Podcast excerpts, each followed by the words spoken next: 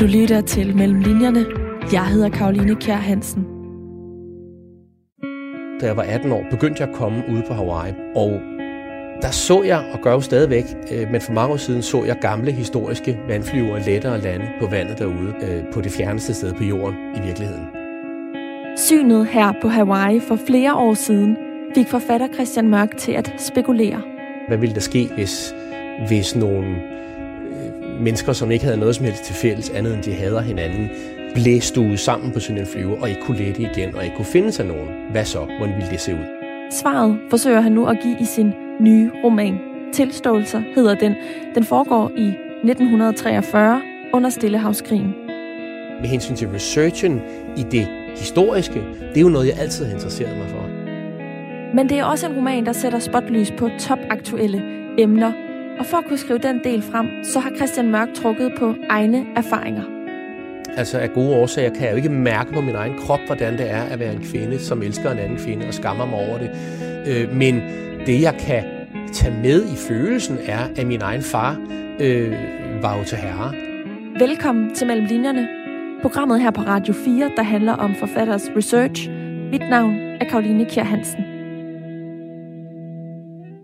Christian Mørk, vil du ikke fortælle øh, lytterne, hvor vi sidder henne?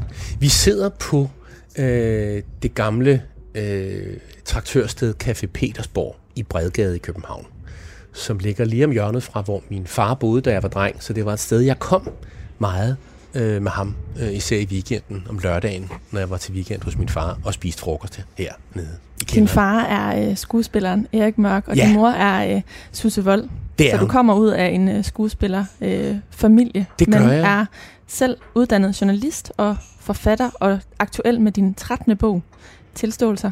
Ja, lykketallet er 13, det har jeg bestemt mig til. Sådan. Mm. Grunden til, at vi mødes her nu, er fordi, at du er bosat i USA, øh, opholder dig også meget i Frankrig, og Ja. den del vender vi tilbage til, men du har egentlig ikke sådan nogle øh, konkrete steder ellers her i, øh, i, i København, som det kunne være aktuelt at mødes på, så derfor har vi besluttet os for at mødes her. Men hvad for nogle minder er det, som det her sted får frem hos dig? Det er jo et sted, som er for mig typisk for min barndom. Det er et sted, som ikke er blevet moderne endnu. Det er det stadigvæk ikke. Det er et sted, hvor da du og jeg kom ind for lidt siden, der spurgte de os, jamen, øh, skal jeg ikke kage senere, eller et eller andet. Altså, det er sådan øh, den gode gamle, det gode gamle Københavnerlune, og det minder det mig om. Og for det andet er det også et sted, hvor jeg ved, man kan være i fred, som vi er her nu, os to. Kan du godt lide at være det? Være i fred, ja, det kan jeg godt. Hvis jeg skal arbejde, så vil jeg rigtig gerne være i fred. Altså, hvis jeg skal ud øh, på, på bar eller et eller andet, altså, så vil jeg rigtig gerne være det. Jeg tror måske nok, at jeg, øh, hvis jeg, hvis jeg er, hvis jeg gerne vil tale ordentligt med dig, og, og høre, hvad du siger, og fortælle, ja, i sidste ende også lytterne, hvad jeg lige tænkte mig om, og så svare ordentligt, så nytter det jo ikke noget, der står 20 mennesker og råber ved siden af, synes jeg i hvert fald. Mm.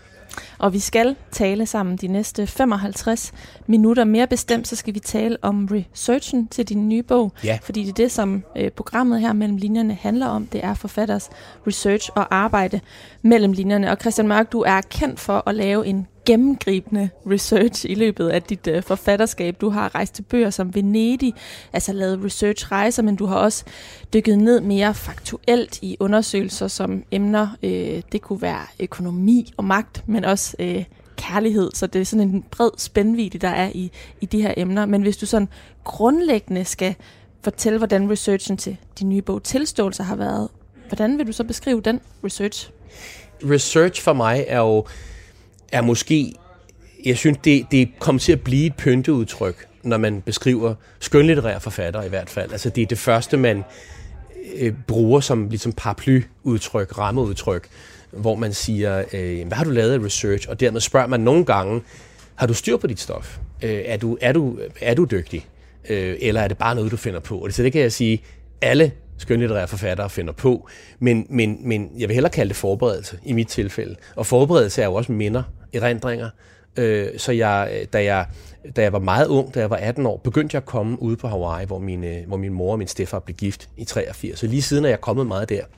Og det er blevet sådan en slags ja, sommerferiested, hvor vi mødes. Jeg boede mange år i Kalifornien, der var det jo nemt at komme derover.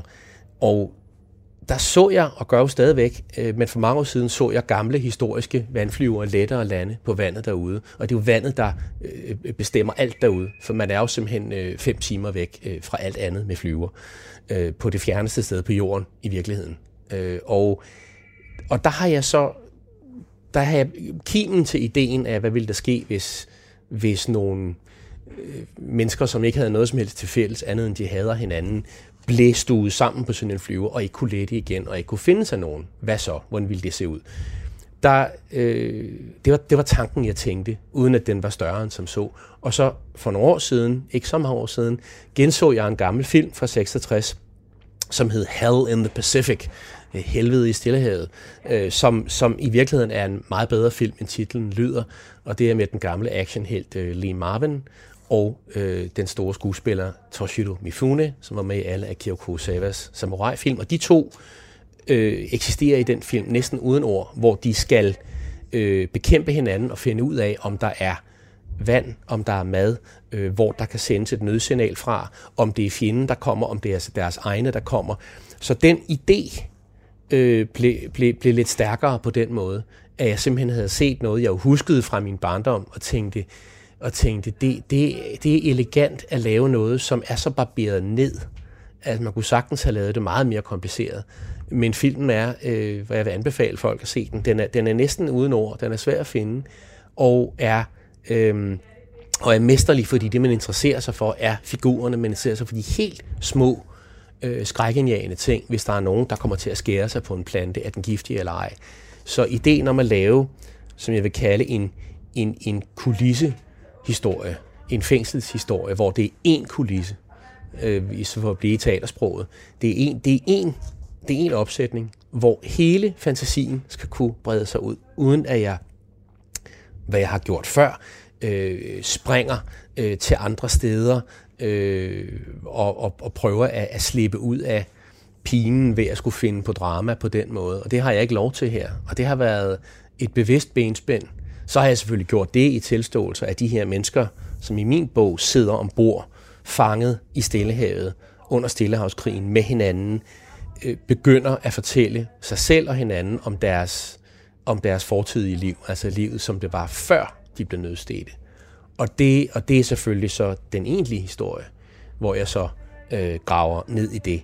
Og det har også været helt bevidst. Øh, så, så, øh, men med hensyn til researchen i det historiske, det er jo noget, jeg altid har interesseret mig for. I virkeligheden er jo min karriere som forfatter et heldigt snubletilfælde, fordi jeg studerede historie på universitetet, før jeg blev journalist, og, og tænkte, da jeg var meget ung, var mit største ønske at komme ind og arbejde som kurator i New York på The New York Historical Society, som er sådan et, et, et, et museum om New York, den store historiske samling om byen New York. Det var det, jeg kunne tænkte mig allermest. Og så fandt jeg ud af, at der var ikke rigtig så mange af de der jobs. De var allerede taget, og, og, så, øh, og, så, og så erkender jeg jo bare, at, at det, der har været min passion altid, nemlig at sige, kan jeg tage en historisk situation, kan jeg, kan jeg opfinde nogle figurer i, en, i, et, i et øjeblik i virkeligheden, som foregår for længe siden, og få det til at virke, som om det ikke er gammeldags. Få det til at virke, som om det er lige nu. Og det har altid været min opgave i virkeligheden. Hvorfor det?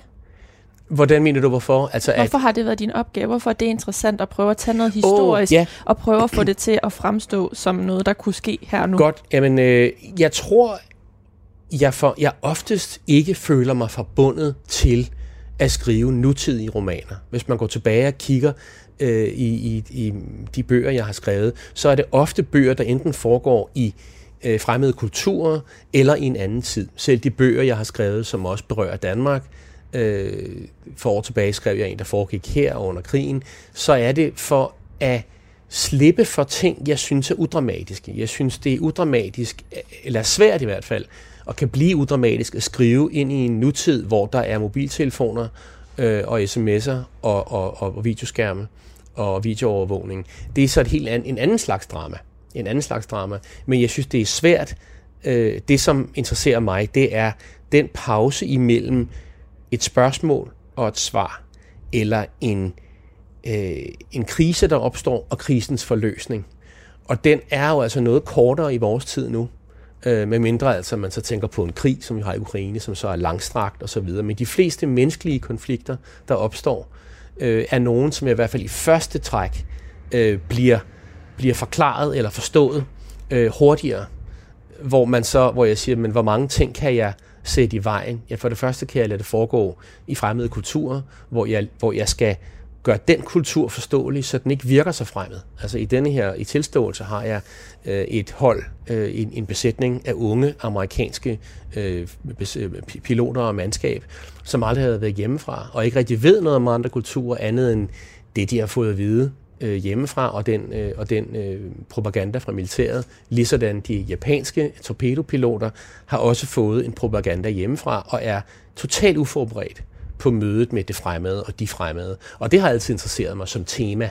Altså, i og det på hele mange taget. måder er det jo også aktuelt taget netop krigen i Ukraine i betragtning. Altså hvordan der er forskellige fortællinger fra forskellige nationer. Det er der helt sikkert. Altså, nu har jeg jo skrevet bogen før krigen i Ukraine, skal man huske på. Jeg mm. kunne ikke drømme om at, øh, at hægte mig på en, en, en, en, en aktuel situation og slå mønt af den. Øh, det er altså et, et uheld, vil jeg sige, at, at, at den krig er kommet nu.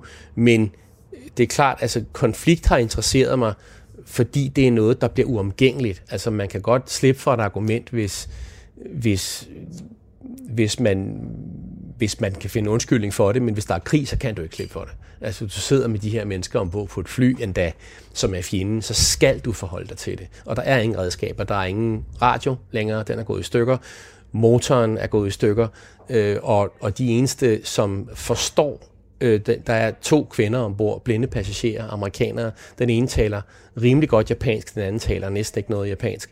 Øh, den ene har været tolk, og den anden lærer, mens hun er der. Og, og de får pludselig en magtposition, de her to kvinder, en indflydelse, som ingen af de andre har, øh, så længe man altså er interesseret i at forstå hinanden. Øh, så jeg, jeg, jeg har ikke ville skrive en historie, hvor Altså, hvor pointen er, hvis vi bare forstår hinanden, bliver alt godt. Ikke nødvendigvis. Jeg tror, jeg tror, jeg tror min idé har været, hvad vil jeg, hvad, hvornår vil jeg afsløre noget skrækkeligt om mig selv? Hvad skal der til, før jeg gør det? Hvad skal der til, før jeg, nu kalder jeg den tilståelse, jeg kunne også have kaldt den afsløringer, jeg kunne have kaldt den indrømmelser. Min tilståelse virker øh, bedre. For det første er der heller ikke nogen, der har taget titlen, hvilket undrede mig enormt meget. Men altså, at man blotter sig sådan, det gør man jo kun, altså i mit liv i hvert fald, i min erfaring, blotter man sig kun, hvis, hvis man øh, er blevet, er, skal i fængsel, er gået bankerot, øh, er blevet skilt, øh, er blevet anklaget for noget forfærdeligt, eller er blevet opdaget, altså haft en affære, altså et eller andet. Øh, en krise, man En står krise, i. en sygdom, en, en dødelig sygdom, en, en voldsom sygdom. Ting, som er uomgængelige. Ting, man ikke kan øh, børste fra sig eller undskylde, men som man er nødt til at tage stilling til. Øh, og det er kun der, at man ændrer noget i sit liv.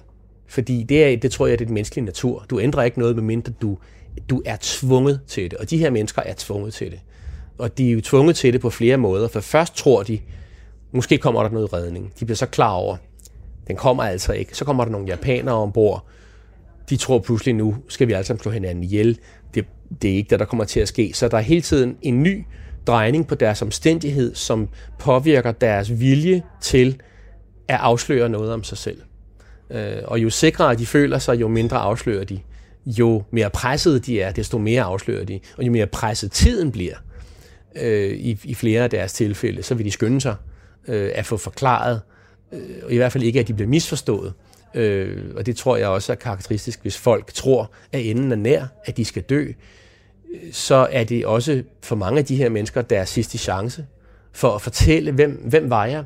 For til syvende og sidst, øh, når man når man får alt frataget, altså alt prestige, øh, rang, alle de her mennesker er enten øh, flyverkorporaler eller officerer eller noget, når den rang bliver Der er jo et taget fra hierarki i sådan en Der er et hierarki, militært hierarki er jo meget tydeligt, ikke? også for de japanske, øh, vil jeg sige navnlig de tre japanske torpedopiloter, så, så de, de ting begynder at blive opløst. Og til sidst, det man har tilbage, øh, jeg vil ikke sige før døden, men det man har tilbage, når der ikke er andet, så er det vores historie, vi har tilbage. Det er vores erindringer, vi har tilbage. Det er vores erfaringer, vi har tilbage. Det er det eneste, vi har tilbage. Og det er det mest intime, noget menneske har tilbage. Og det er det, de så deler med hinanden. Og nogle gange ikke med hinanden. De skriver det ned i, en, i, i, for sig selv, og bliver så omstændigheden i bogen skal vi ikke afsløre, men det bliver fundet og afsløret for os læsere. Hvem mennesker er, når der ikke er andet, der kan dække for øh, den, de virkelig føler sig som. Mm. Der er virkelig et sådan øh, plot twist til sidst, eller i hvert fald en, en, en stor krølle, der bliver slået på historien, som, som man, må, man må simpelthen læse den for at få den del med. Men menneskelig konflikt altså, er jo ja. essensen af historien, og så foregår den i 1943, slutningen af 1943 og begyndelsen af 1944. Ja. Og du fortæller, at du, du er du er øh, på Hawaii, og du spejder ud over Stillehavet, hvor ja. netop de her, hvis man lander derude, hvad så? Det er jo så det, der sker. Men hvorfor lige 1943? Altså fordi det er meget nærliggende som læser, at, øh, at forestille sig, at det her rent faktisk er sket, at det, tager ud, altså, at det udspringer af en egentlig begivenhed. Det er jo en stor ros, tusind tak. Altså hvis du har ideen om, at du har læst bogen, hvilket jeg for først vil takke dig for, for som jeg sagde, inden vi slog båndet til, så er det ikke noget, man kan regne med som forfatter. Øh, så tusind tak for det, og for nærlæsningen. Men, men øh, jeg tror, jeg tror, at altså, hvis du føler det, så er noget af min mission lykkedes, nemlig at få læseren til at føle, gud skete det i virkeligheden? Er det baseret på en sand historie? Og det er det altså ikke. Det er ikke baseret lige præcis på en sand historie, men, men sandt er det jo, at der fandtes patruljer, som fløj ud øh, i Stillehavet, både japanske og amerikanske redningsfartøjer. Det er et redningsfartøj, det her amerikanske fartøj, som skal ud og lede efter øh, amerikanske og allierede piloter, som er styrtet i havet og som skal reddes, som jo er som at finde en nål i en stak nåle. Ikke? Og, og, det, øh, og det er der, vi starter. Og det er jo sket flere gange selvfølgelig, at de her mennesker er, selv er nødstedt og aldrig er kommet tilbage. Så det er klart, de har sådan gennemtrålet over i arkivet, øh, øh, flådearkivet over på Hawaii, er der jo, øh, det der er offentligt tilgængeligt i hvert fald, er der øh, beretninger om, om, om mandskaber, som enten ikke er vendt tilbage, eller mandskaber, som er vendt delvist tilbage. Øh, men der er jo ikke nogen af dem, som er lige præcis sådan her. Men det er klart, altså det jeg ville illustrere, var isolationen, ensomheden, øh, desperationen, og håbet også pludselig at sige, kan jeg, tør jeg håbe på at blive reddet? Og hvis jeg bliver reddet, hvem er jeg så? Fordi pludselig har jeg været længe væk, og tiden forsvinder også. Altså, det, jeg, jeg tog, de har alle sammen armbåndsure, men det betyder ikke noget, når du uge efter uge, næsten måned efter måned, er derude. Du, du fanger nok fisk og fugle, lige præcis til at kunne overleve nogle gange, og du opsamler regnvand til at lige kunne øh, øh, at, kunne, at kunne også opretholde livet. Øh, men, men hvad tør du håbe på? Og hvor længe tør du håbe på det? Og det er de mindste ting, der kan ændre det øh, til fra, fra, fra et, et, et stort nyt håb til en, en forfærdelig skuffelse. Ikke? Og, det, og det er de ting, jeg gerne vil vise.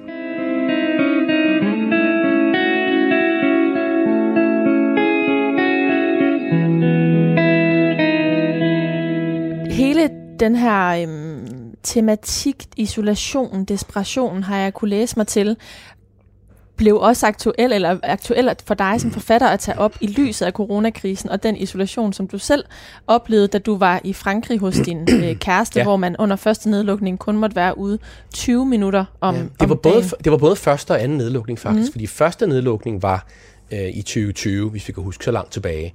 Så var det altså, øh, da alt blev lukket ned i midten af marts fra den 16. marts i Frankrig, og i hvert fald tre uger frem, måtte man kun gå uden for en dør 20 minutter ad gangen i løbet af døgnets 24, og kun en kilometers omkreds. Derefter en time. Øh, og det prøvede vi så i et par måneder. Og hvor så har i Danmark, hvor Hvordan det hele var, var det?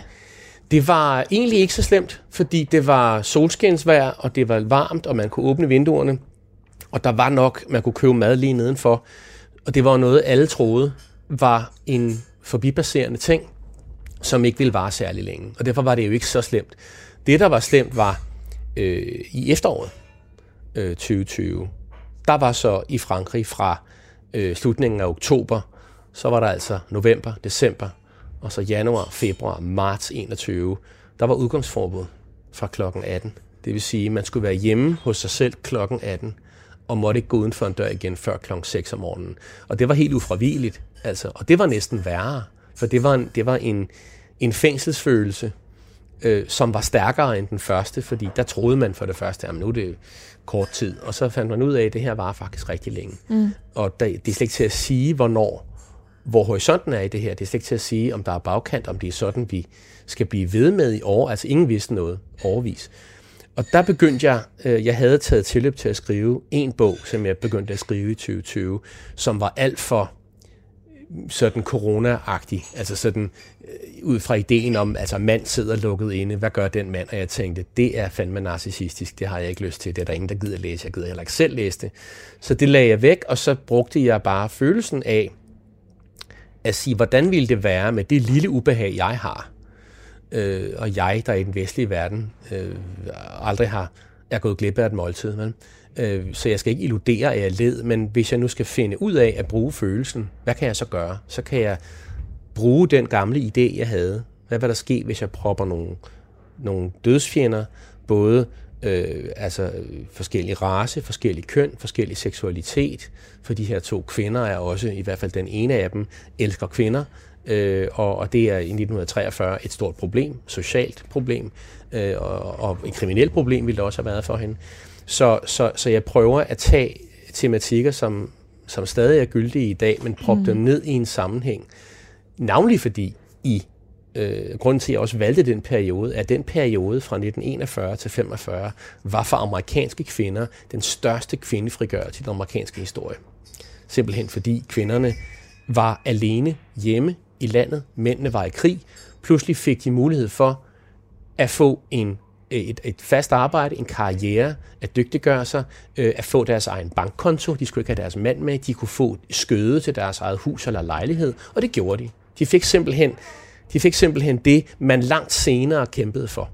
Øh, og nu vil jeg lige stanse den opmærksomme lytter, som kan tro, at nu har jeg siddet og skrevet, fordi jeg er så, jeg vil gerne sole mig i at være meget feministisk. Ikke nødvendigvis, men jeg også, jeg, jeg tager det med, som var, fordi jeg tror, det er noget, øh, som er Øh, det er ikke bare aktuelt, men det er også autentisk. Det var faktisk, hvad der skete. Så jeg tager to kvinder med ud på den flyvebåd, som på det tidspunkt i historien i Amerika har mere indflydelse som borgere, som mennesker, som individer, end de, end de fik øh, årtier senere faktisk. Ikke? Og så nu er vi så i en situation, hvor for to dage siden har den amerikanske højesteret lækket øh, en klade til, at man simpelthen øh, vil, vil sløjfe øh, federal, det vil sige landstækkende adgang til fri abort. Og sådan kan man sige, okay, så er jeg ikke ked af, at jeg også har taget det med, fordi jeg synes, som jeg sagde til dig inden båndet kørte, jeg tror, selvom jeg nogle gange skriver klummer, hvis jeg kan sige noget, som jeg virkelig føler, så tror jeg, at det hjælper mere, hvis jeg skriver det i en bog, og putter det ind i en fiktiv fortælling, så er jeg heller ikke i tvivl om, hvad jeg selv interesserer mig for. Mm. Og det, når det her bliver sendt, så er det fem dage siden, at øh, den her øh, abort ja, øh, ja. blev offentliggjort. Øhm, og de her kvinder og deres forhold vil jeg enormt gerne tale øh, mere om ja. lidt senere, men jeg synes, det er rigtig interessant, at du vælger at tage lige præcis 1943. Det er jo øh, en, en periode, du også rent historisk er nødt til at, at vide noget om, og det er jo helt ned til noget sprogligt med, at der er en dørken for eksempel. Altså ting på et, på et kampfly, du skal sætte dig ind i, hvordan det fungerer. Hvordan har den proces øh, øh, været? Jeg har nok altid været en lille smule...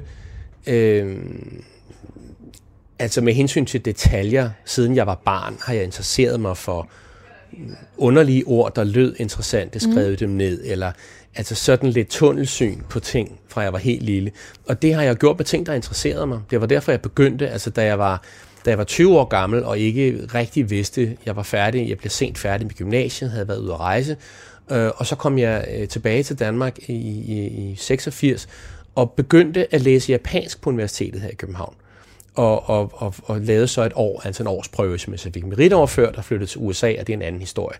Men i det år, hvor jeg studerede japansk, jeg gjorde det, fordi det interesserede mig, kulturen interesserede mig, deres kunst interesserede mig, den måde øh, porcelænet blev glaseret på, den måde øh, silkegevanterne og tøjet blev forarbejdet på, hvordan det føltes, hvordan sproget lød, hvordan øh, de kalligrafiske skrifttegn øh, svang sig på siden, øh, i det hele taget elegancen og brutaliteten og alle de ting, som, øh, som jeg begyndte absolut på overfladen. Det, det er en etårsprøve, det er jo ikke særligt dybt, men i hvert fald var det noget, der, der, der, der gav min appetit frit løb, og det har jeg jo faktisk gjort lige siden. Altså taget ting, som jeg får op under neglen i årenes løb. Så når jeg skriver en bog som tilståelse, så er, det, så er den bog, og nok flere af de foregående bøger, en, altså det er sådan en stedse øh, opsamling af ting, som jeg, som jeg hele tiden samler til mig og skriver ned. Altså, Gør som, du det i en notesbog, eller hvordan skriver Jeg skulle lige til at sige, at de store, kliché, de store klichéer er sande af en årsag, fordi jeg har jo, øh, som sikkert flere af mine kolleger, jeg ved ikke, hvordan de alle sammen arbejder, men jeg har jo den taske, jeg har med i dag, der har jeg jo masser af notesbøger i, ikke? Som, som er mere eller mindre enten nye eller skrevet ud, eller der er ikke noget system i det sådan set, men jeg skriver hele tiden noget ned, når der er noget, jeg synes øh, er, er vigtigt eller interessant, eller som undrer mig, eller det gør jeg hele tiden. Så det vil sige, når jeg kommer hen og siger, mm, den her bog skal gerne virke, altså det er egentlig ikke noget, jeg bevidst tænker og tænker, nu skal jeg lave en masse research. Det har jeg været i gang med længe, så jeg, så jeg siger, men altså, hvordan var det, hvor lå den kaserne for flyvevåbnet i Japan på det tidspunkt for kadetter? Vil det have været flådens kadetter, eller ville det have været hærens flyvevåbens kadetter? Og så nogle helt ned i det. Hvis jeg kan finde det, så bliver jeg glad. Så kan jeg sige, ah, den, den lå i en by, der hedder Opamacho. Den ligger så og så langt fra Tokyo. Øh, findes det endnu, og hvordan og hvorledes?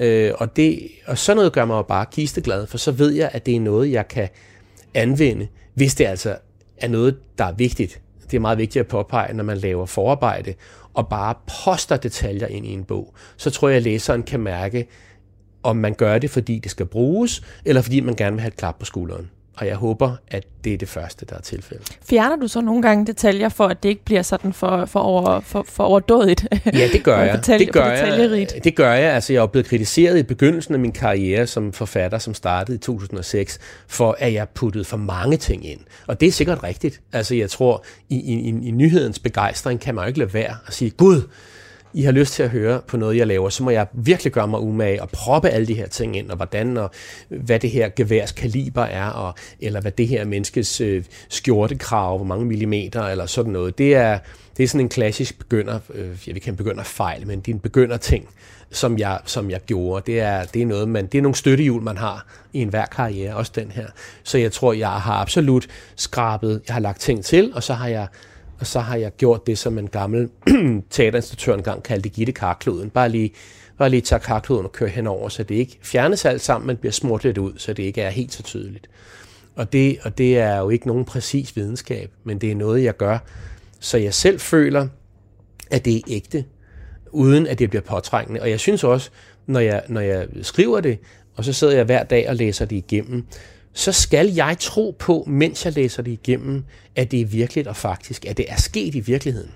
At det ikke er mig, der har siddet og skrevet fiktion. Så sidder jeg og læser det højt for mig selv med stemmerne, og, og, og læser dialogen højt for mig selv for at høre, virker det som noget, et menneske vil sige? Vil han, hun sige det her, eller er det bare fordi, jeg synes, de skal sige det som forfatter?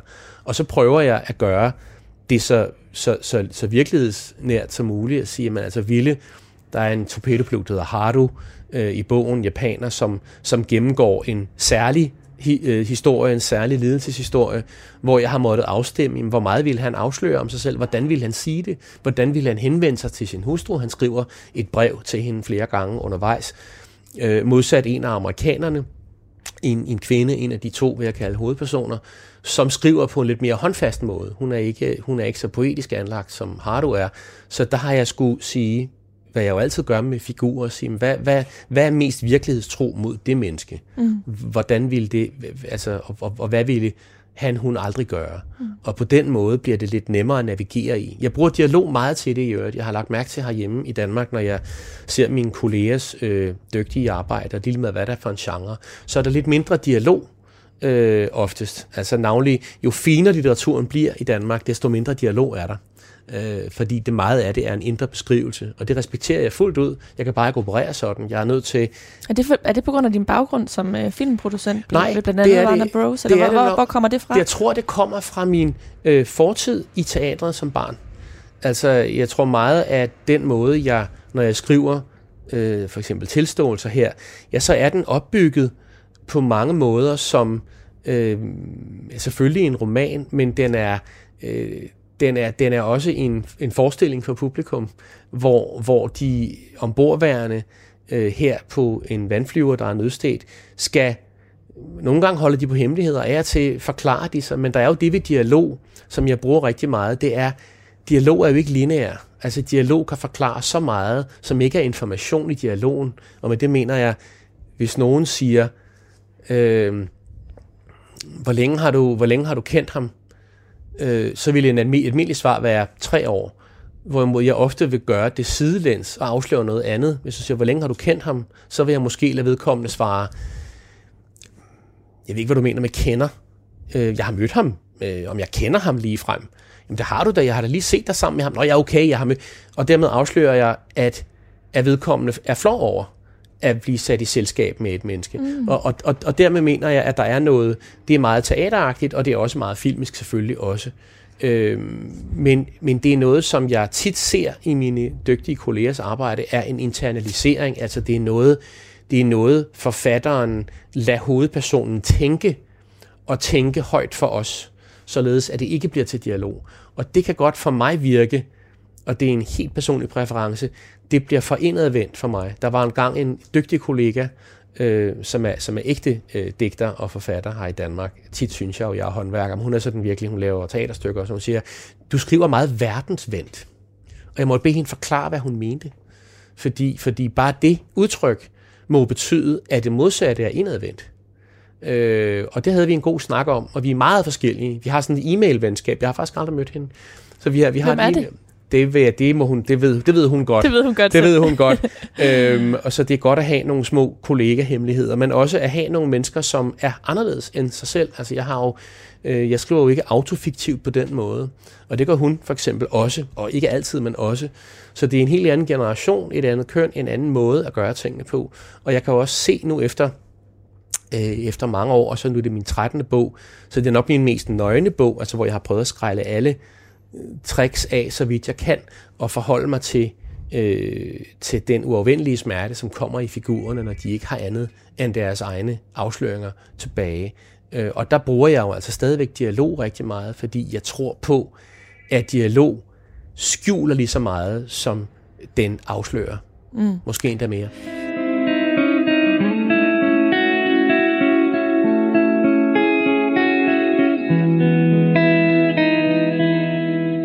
Christian Mørk, nu sidder vi jo på Café Petersborg, som er et sted, du har et uh, helt særligt forhold til på grund af din opvækst, og ja. du er kommet her meget med din far, skuespilleren ja. Erik Mørk. Ja. Men, men karaktererne i, i, i bogen øhm, spænder jo vidt netop, hvad angår nationalitet, hvad angår køn. Ja. Øhm, så derfor kunne man jo meget vel tænke, at du er langt fra ligesom dem, og alligevel så er der lidt af dig i dem alle sammen.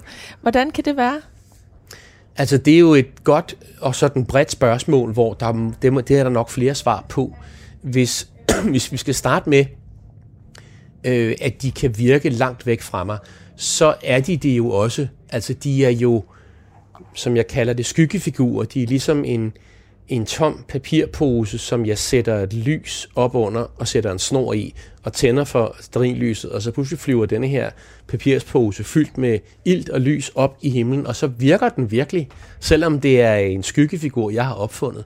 Og det er klart, at jeg sender den op i luften med alle mine tanker og ønsker og erfaringer og min fantasi, for det er klart, jeg har i bogen en, øh, en japansk øh, en, en, en fattig yngre mand, som er en af hovedpersonerne, kan man sige, Haru, som er torpedopilot. Han, øh, han har sådan et pænt ægteskab og helt almindelig konservativt, øh, og vil gerne være finere, end han er. Hans, hans unge kone er, er finere, end han er.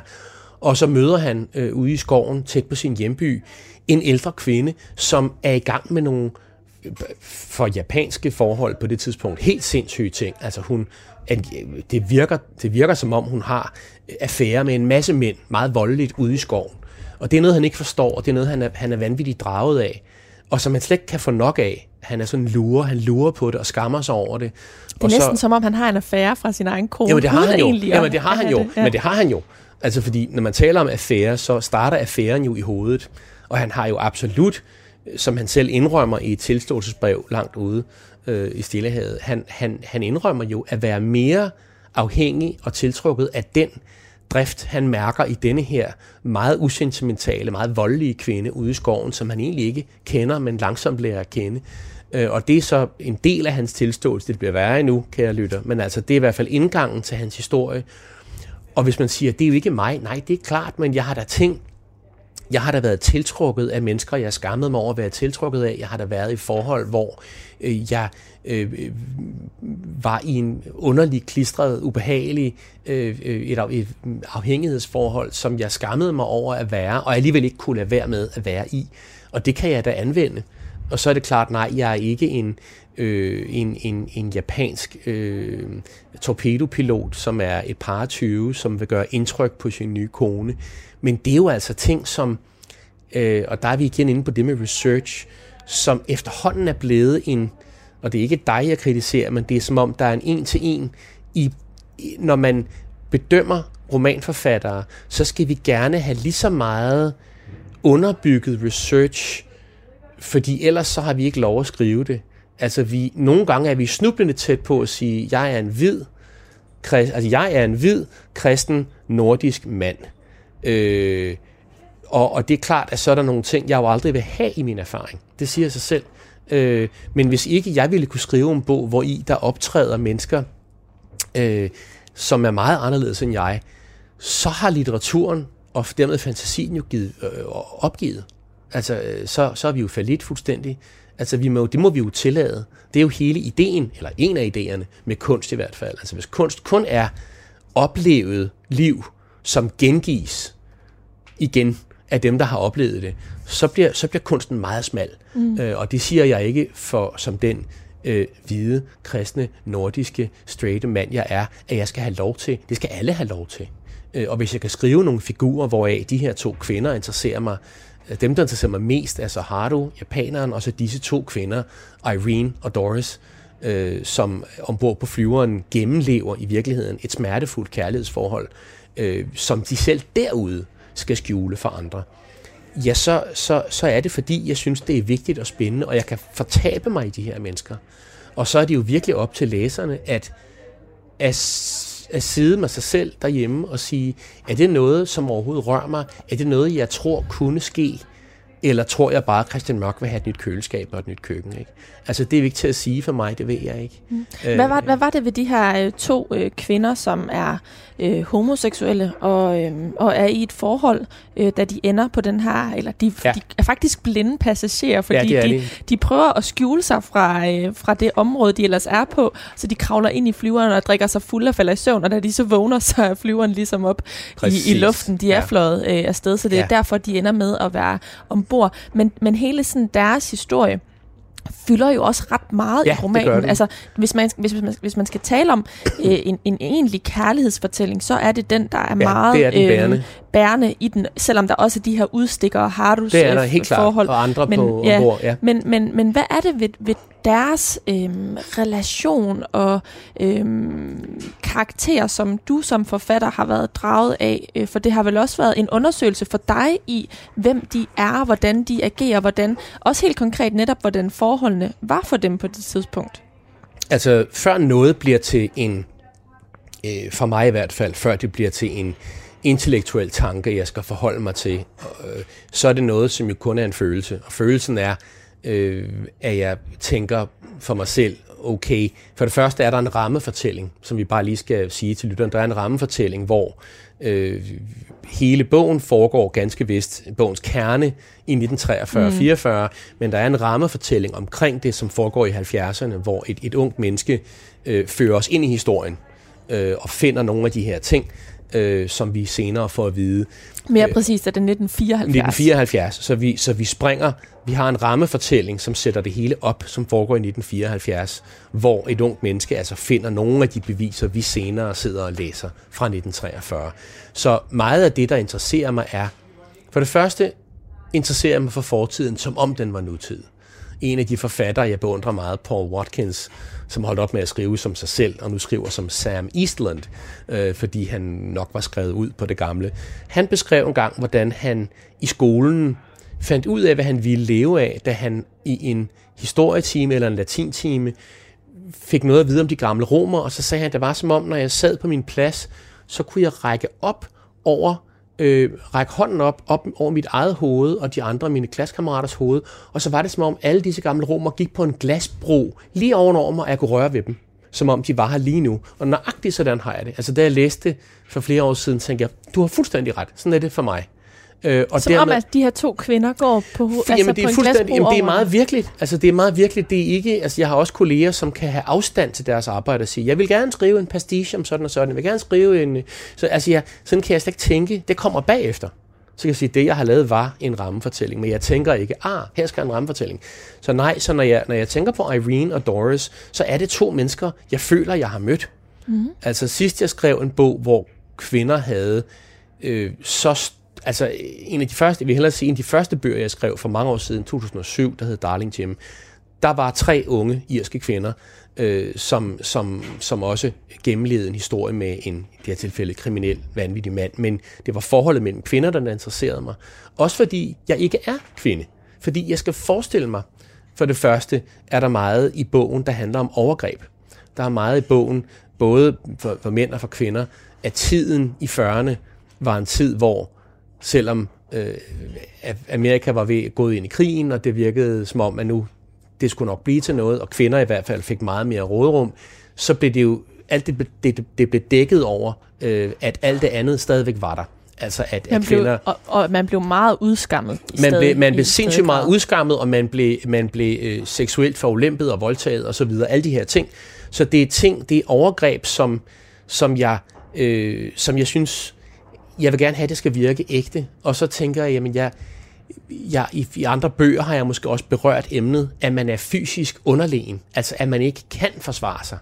Øh, altså ideen om ydmygelse er noget, som, som jeg synes, jeg kunne anvende. Og sige, jamen hvordan ville det føles øh, for de her kvinder, hvor den ene øh, reagerer, altså øh, øh, Irene er den, som øh, er, er, er mindst klar omkring, hvad hun egentlig føler, tør ikke rigtig være øh, det, hun føler, hun måske er ved at blive til, og ofre faktisk, når hun taler om sin fortid, ofre faktisk et menneske, hun kunne være blevet lykkelig med, er rent skræk for at blive udskammet øh, hjemme i hjembyen. Øh, hvorimod Doris, den anden, prøver øh, bogen igennem at fastholde den følelse, hun, hun har, og stå ved den og prøve lige meget hvad, øh, af, af, at sige, men kunne vi ikke prøve, jeg ved godt, det er krig, jeg ved godt, at vi er herude, men altså, men men hvad hvis vi aldrig tager tilbage? Hvad hvis vi, hvad hvis vi tager denne her og, og tænder for motoren og lige sejler nogle 100 meter væk og efterlader de andre på den lille ø, de har fundet en lille i midten af bogen, et lille sted, hvor de prøver at finde vand, en, mm. en, en sandbanke. Øh, og hun tør ikke, den anden tør mm. ikke. Så, altså de illustrerer jo to, på den måde to poler ja, øh, inden ja, for det her ja, spektrum. Ja. Men, men de poler eksisterer vel stadig i dag? Altså, det vil jeg bestemt tro, de gør. Nu har jeg jo ikke Altså af gode årsager kan jeg jo ikke mærke på min egen krop, hvordan det er at være en kvinde, som elsker en anden kvinde og skammer mig over det.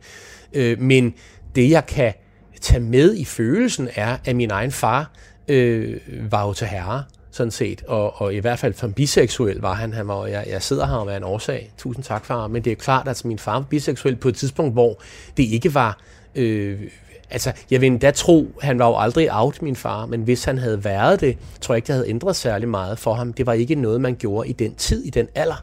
Han var født i 1925, min far, så det er ikke, det er ikke en bog om min far, men det er klart, at jeg som barn har oplevet, hvordan det er at have en forælder, som følte, og det kunne man se på ham nogle gange, at den følelsesmæssige skjorte, han havde på, den var for stram. Mm. Altså, at, at den ikke kunne lukkes op. Der kunne ikke, de værktøjer, der, var, der er til stede i dag, selvom det stadigvæk er svært i dag for folk, som, som føler, at den måde, de vil leve på, ikke er accepteret, eller de ikke accepterer den selv, de værktøjer var ikke lige så synlige, og nogle af dem var simpelthen ikke til stede dengang.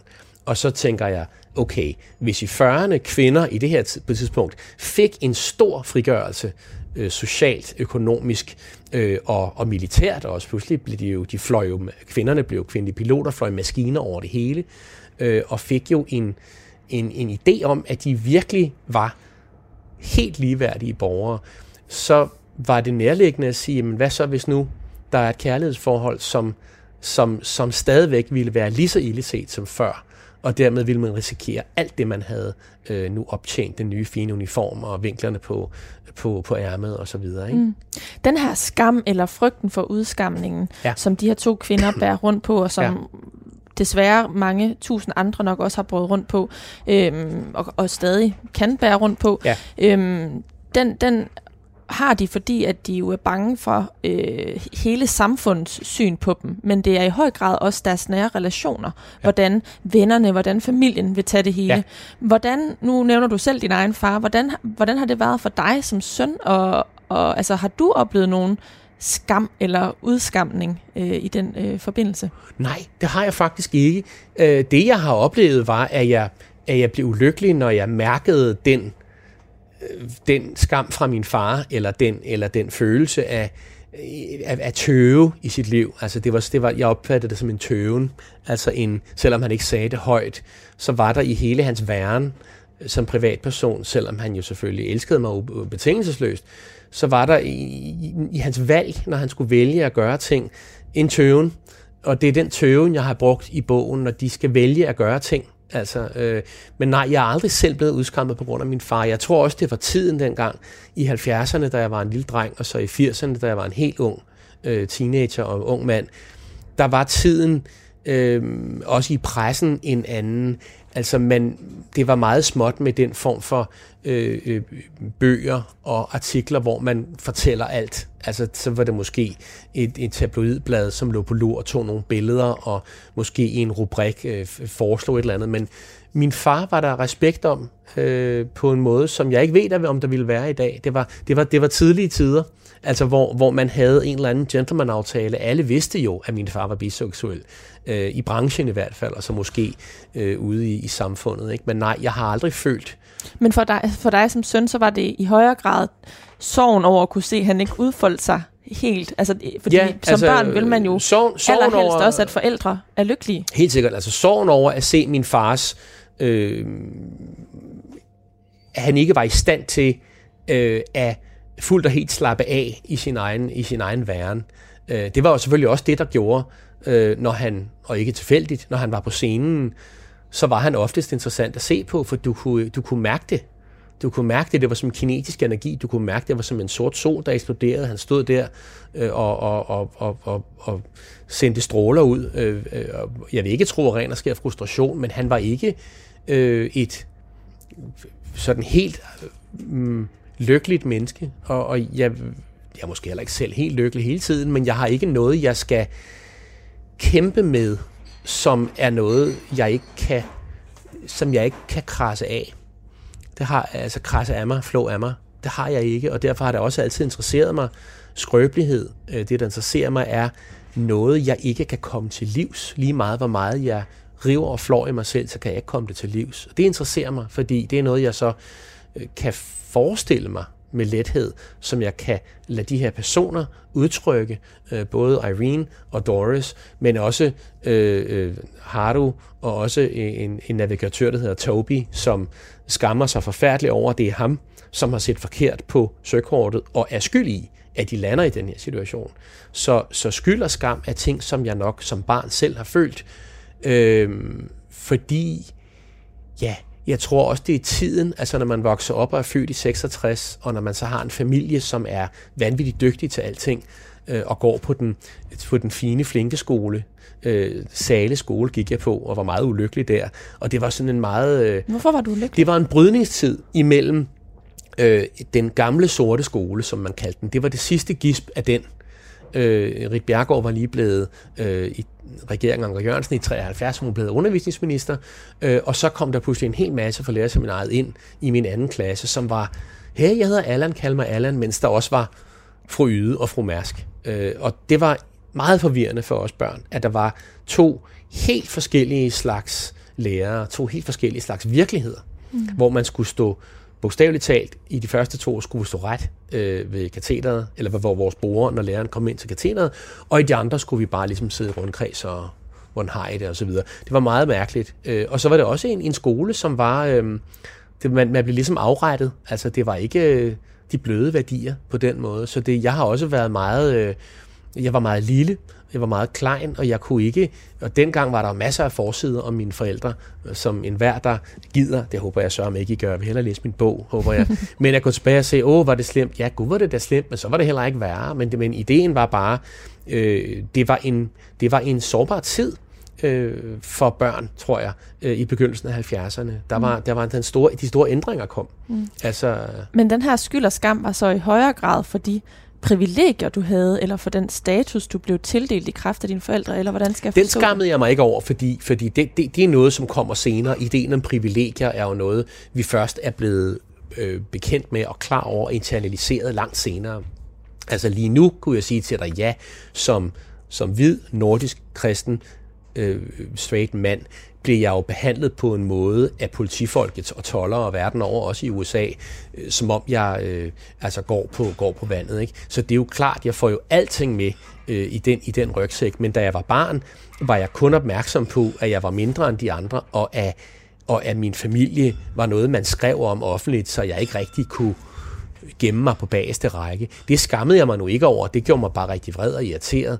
Øh, jeg tror, når jeg taler om skam, så tror jeg, at det der med at dumme sig, øh, og dumme sig offentligt, er noget, som, som jeg skammede mig over, fordi der var så meget opmærksomhed øh, som barn på mig øh, som vedhæng. Altså, og det tror jeg er meget normalt. Altså, hvis man man behøver som ikke være skuespillerbarn. Jeg tror, hvis man, hvis man er opvokset i Vejle, og ens far og mor er overlæge, eller, eller, eller, eller, eller er, er byens store øh, jurist, eller et eller andet, ja, så, så er folk, så er børn jo opmærksomme på det øh, på, på en måde. Eller, hvis, eller omvendt, hvis ens far øh, er meget fattig, og man bor i det dårlige hus eller noget. Altså, ideen om, at opmærksomheden ikke er ens egen, og man ikke kan skrubbe den af, det vil jeg sige, det er jo ikke noget, som, som har ligget mig så meget til last. Men jeg kan godt genkalde mig følelsen, og jeg kan sagtens tage den i hånden og sige, nu, nu, nu, nu låner jeg de her figurer en følelse af skam. Meget hurtigt, når man går ind i bogen, så skal man forhåbentlig kunne mærke, at der er noget på spil for figurerne. Og hvis der er der for figurerne, så betyder det, mens jeg skrev den, så var der det også for mig. Der, Eller... Så har der været masser på spil for dig, fordi det er der i hvert fald ja. i, i de nye bog øh, ja. tilståelser. Christian Mørk her til slut. Ja.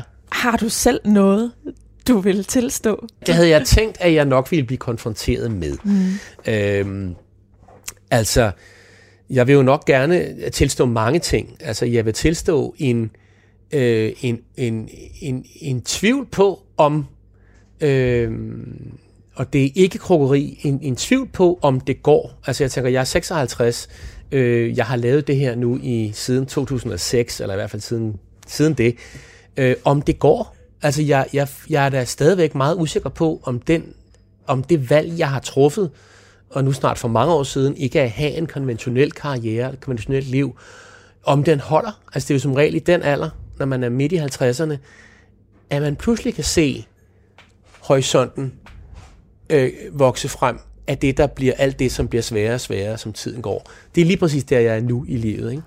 Og det er jeg da bange for. Det er jeg da redselslagen for. Men jeg er nødt til at forholde mig til, at jeg er nødt til at håbe på, at det skal gå, og at det, jeg, det værktøj, jeg bruger, og den, det resultat, som indtil videre nu er bogen tilståelser, at det, at det er nok, at det, at det kan lade sig gøre øh, at, at jeg bevæger mig videre på det øh, indre ocean og ydre ocean, som jeg selv har sat sejl i, øh, og som jeg ikke er blevet tvunget til, men det er da, øh, den, den, den usikkerhed, den lever jeg med dagligt, og den er jeg nødt til at øh, tage hånd om, så den ikke vokser og bliver, og bliver enormt stor. Så derfor propper jeg den ned i, øh, i værktøjer, som jeg kalder dem. Det vil sige, at jeg propper dem ned i en notesbog, så den bliver til en tanke, så den bliver til en, øh, øh, en idé, og måske en dialog, eller en, en afvikling, en udvikling af, af den, så den antager en anden form, så den ikke ligger og, og, og trykker mig. Og jeg sover godt om natten, det er slet ikke det, men, men jeg, jeg har daglige tvivl om, og det tror jeg alle mine kolleger har på en eller anden måde, tvivl om det, vi laver, kan bære. Om det kan bære lige nu, og om det kan bære siden. For det er jo en, det er jo en, øh, en naturstridig ting at, at, at lave som, som, som liv. Og jeg føler stadig ikke, at jeg er forfatter på linje med mange af dem, øh, du også interviewer. Altså folk, som kalder sig kunstnere og også er det. Øh, det ved jeg ikke, om jeg nogensinde kommer til. Øh, fordi det ikke interesserer mig, hvad jeg er. Det interesserer mig, om folk tror på, at det, der står i bogen, for dem virker ægte. Øh, og det virker måske som en lille ambition, men det synes jeg slet ikke, det er. Christian Mørk, tusind tak for, øh, den tilståelse. Og ikke mindst tak, fordi du vil være med her i Mellem Linjerne på Radio 4 i dag og fortælle om arbejdet mellem linjerne i din nye bog, Tilståelser. Det er mig, der siger tak. Tilståelser udkom i fredags den 6. maj, og den er blevet udgivet på forlaget Lindhardt og Ringhof. Mit navn er Karoline Kjær Hansen, og jeg har både tilrettelagt programmet her og været din vært, og vil sige tusind tak, fordi at du lyttede med.